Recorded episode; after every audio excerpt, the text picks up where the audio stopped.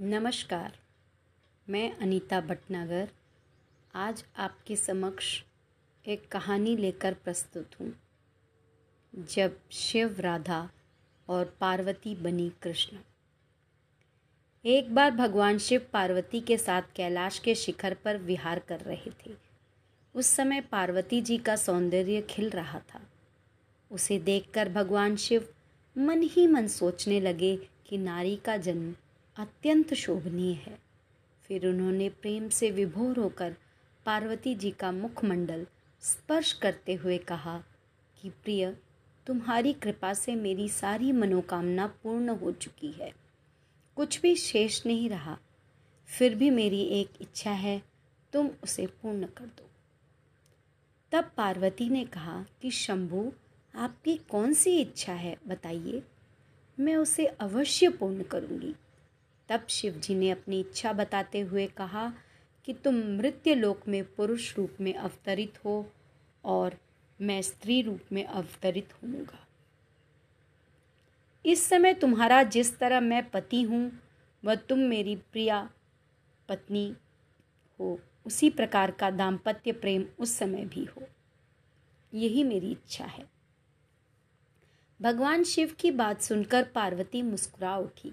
और कहा कि, प्रभु, आपकी इच्छा को पूर्ण करने के लिए मैं अवश्य मृत्यु लोक में पुरुष के रूप में अवतरित होंगी आपकी प्रसन्नता के लिए मैं पृथ्वी पर वासुदेव के घर पुरुष के रूप में जन्म लूँगी, लेकिन महादेव, आपको भी मेरी प्रसन्नता का ध्यान रखना होगा भगवान शिव उत्सुकता पूर्वक बोले, देवी, शीघ्र कहो, मैं तुम्हारी प्रसन्नता के लिए क्या करूँ?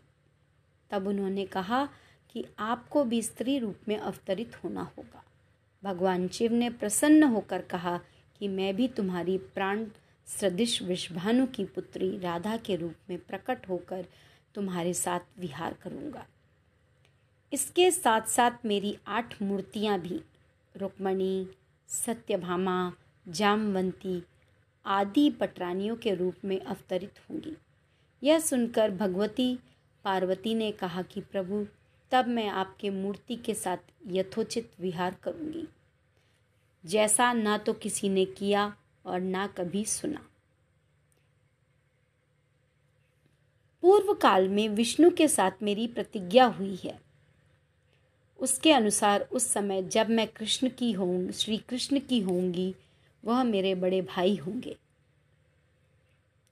वे बड़े बड़े बलशाली व आयुध धारण करने वाले बलराम के नाम से जाने जाएँगे। इस प्रकार मैं पृथ्वी पर अवतरित होकर देवताओं का कार्य संपन्न करूँगी तथा महान कीर्ति स्थापित कर पृथ्वी से वापस चली जाऊँगी।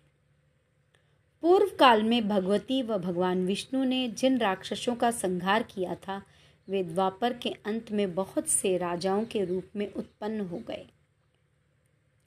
उनके भार को न सह सकने के कारण पृथ्वी गो रूप धारण कर समस्त देवताओं के साथ ब्रह्मा जी के पास गई और बोली, ब्रह्म पूर्व काल में जो महान राक्षस मारे गए थे, वे इस समय दुष्ट चरित्र वाले राजा बने हुए हैं।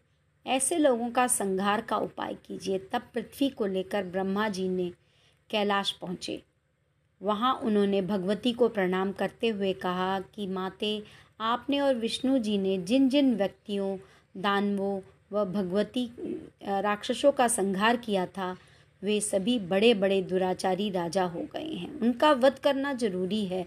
तब भगवती ने कहा कि, ब्रह्म, ब्रह्मा, मैं स्त्री रूप में उन राजाओं का वध नहीं कर सकती, क्योंकि उन लोगों ने भक्ति पूर्वक मेरे स्त्री रूप का आश्रय ग्रहण किया है।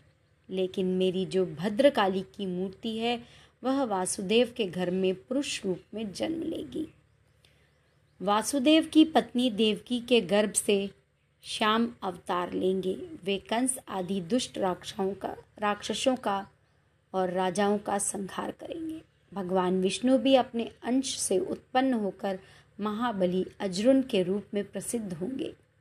धर्मराज युधिष्ठिर होंगे पवन देव भीम देव व अश्वनी कुमारों के अंश से नकुल व सहदेव उत्पन्न होंगे। ये सब धर्मपरायण होंगे। दुष्ट दुर्योधन दुर्योधन का पांडवों से युद्ध होगा और मैं युद्ध में माया फैलाकर रणभूमि में उपस्थित होकर परस्पर मारने की इच्छा वाले दुष्ट राजाओं का संहार कर दूँगी। मेरी भक्ति में लीन रहने वाले पुण्यात्मा धर्मनिष्ठ पांडुपुत्र के पाँचों भाई बच जाएँगे। इस प्रकार पापी राजाओं का संहार कर डालूँगी और पृथ्वी का भार मुक्त कर पुनः यहाँ लौट आऊँगी। आप विष्णु जी के पास जाकर उनसे प्रार्थना कीजिए कि वे मानव रूप धारण कर पांडु पत्नी के गर्भ में शीघ्र पृथ्वी पर अवतरित हों। भगवती के कहने पर ब्रह्मा जी भगवान विष्णु के पास पहुँची और उनसे पृथ्वी पर अवतरित होने की प्रार्थना की। तब भगवान विष्णु ने उन्हें आश्वासन दिया कि मैं इंद्र के द्वारा कुंती के गर्भ से मानव रूप धारण कर अवतरित होऊँगा। इस प्रकार ब्रह्मा जी के प्रार्थना करने पर साक्षात भगवती देवताओं का कार्य शीघ्र करने के लिए अपने अंश से वासुदेव पुत्र श्री कृष्ण के रूप में अवतरित हुई और भगवान विष्णु ने भी महापराक्रम वाले बलराम तथा पांडु के दूसरे पुत्र अर्जुन के रूप में जन्म लिया। भगवान शिव भी पीछे नहीं रहे वे भी वृषभान गोप के घर में अपनी लीला से स्त्री रूप में जन्म लिया और राधा नाम से विख्यात हुई। धन्यवाद। उम्मीद है आपको मेरी ये कहानी पसंद आई होगी। धन्यवाद।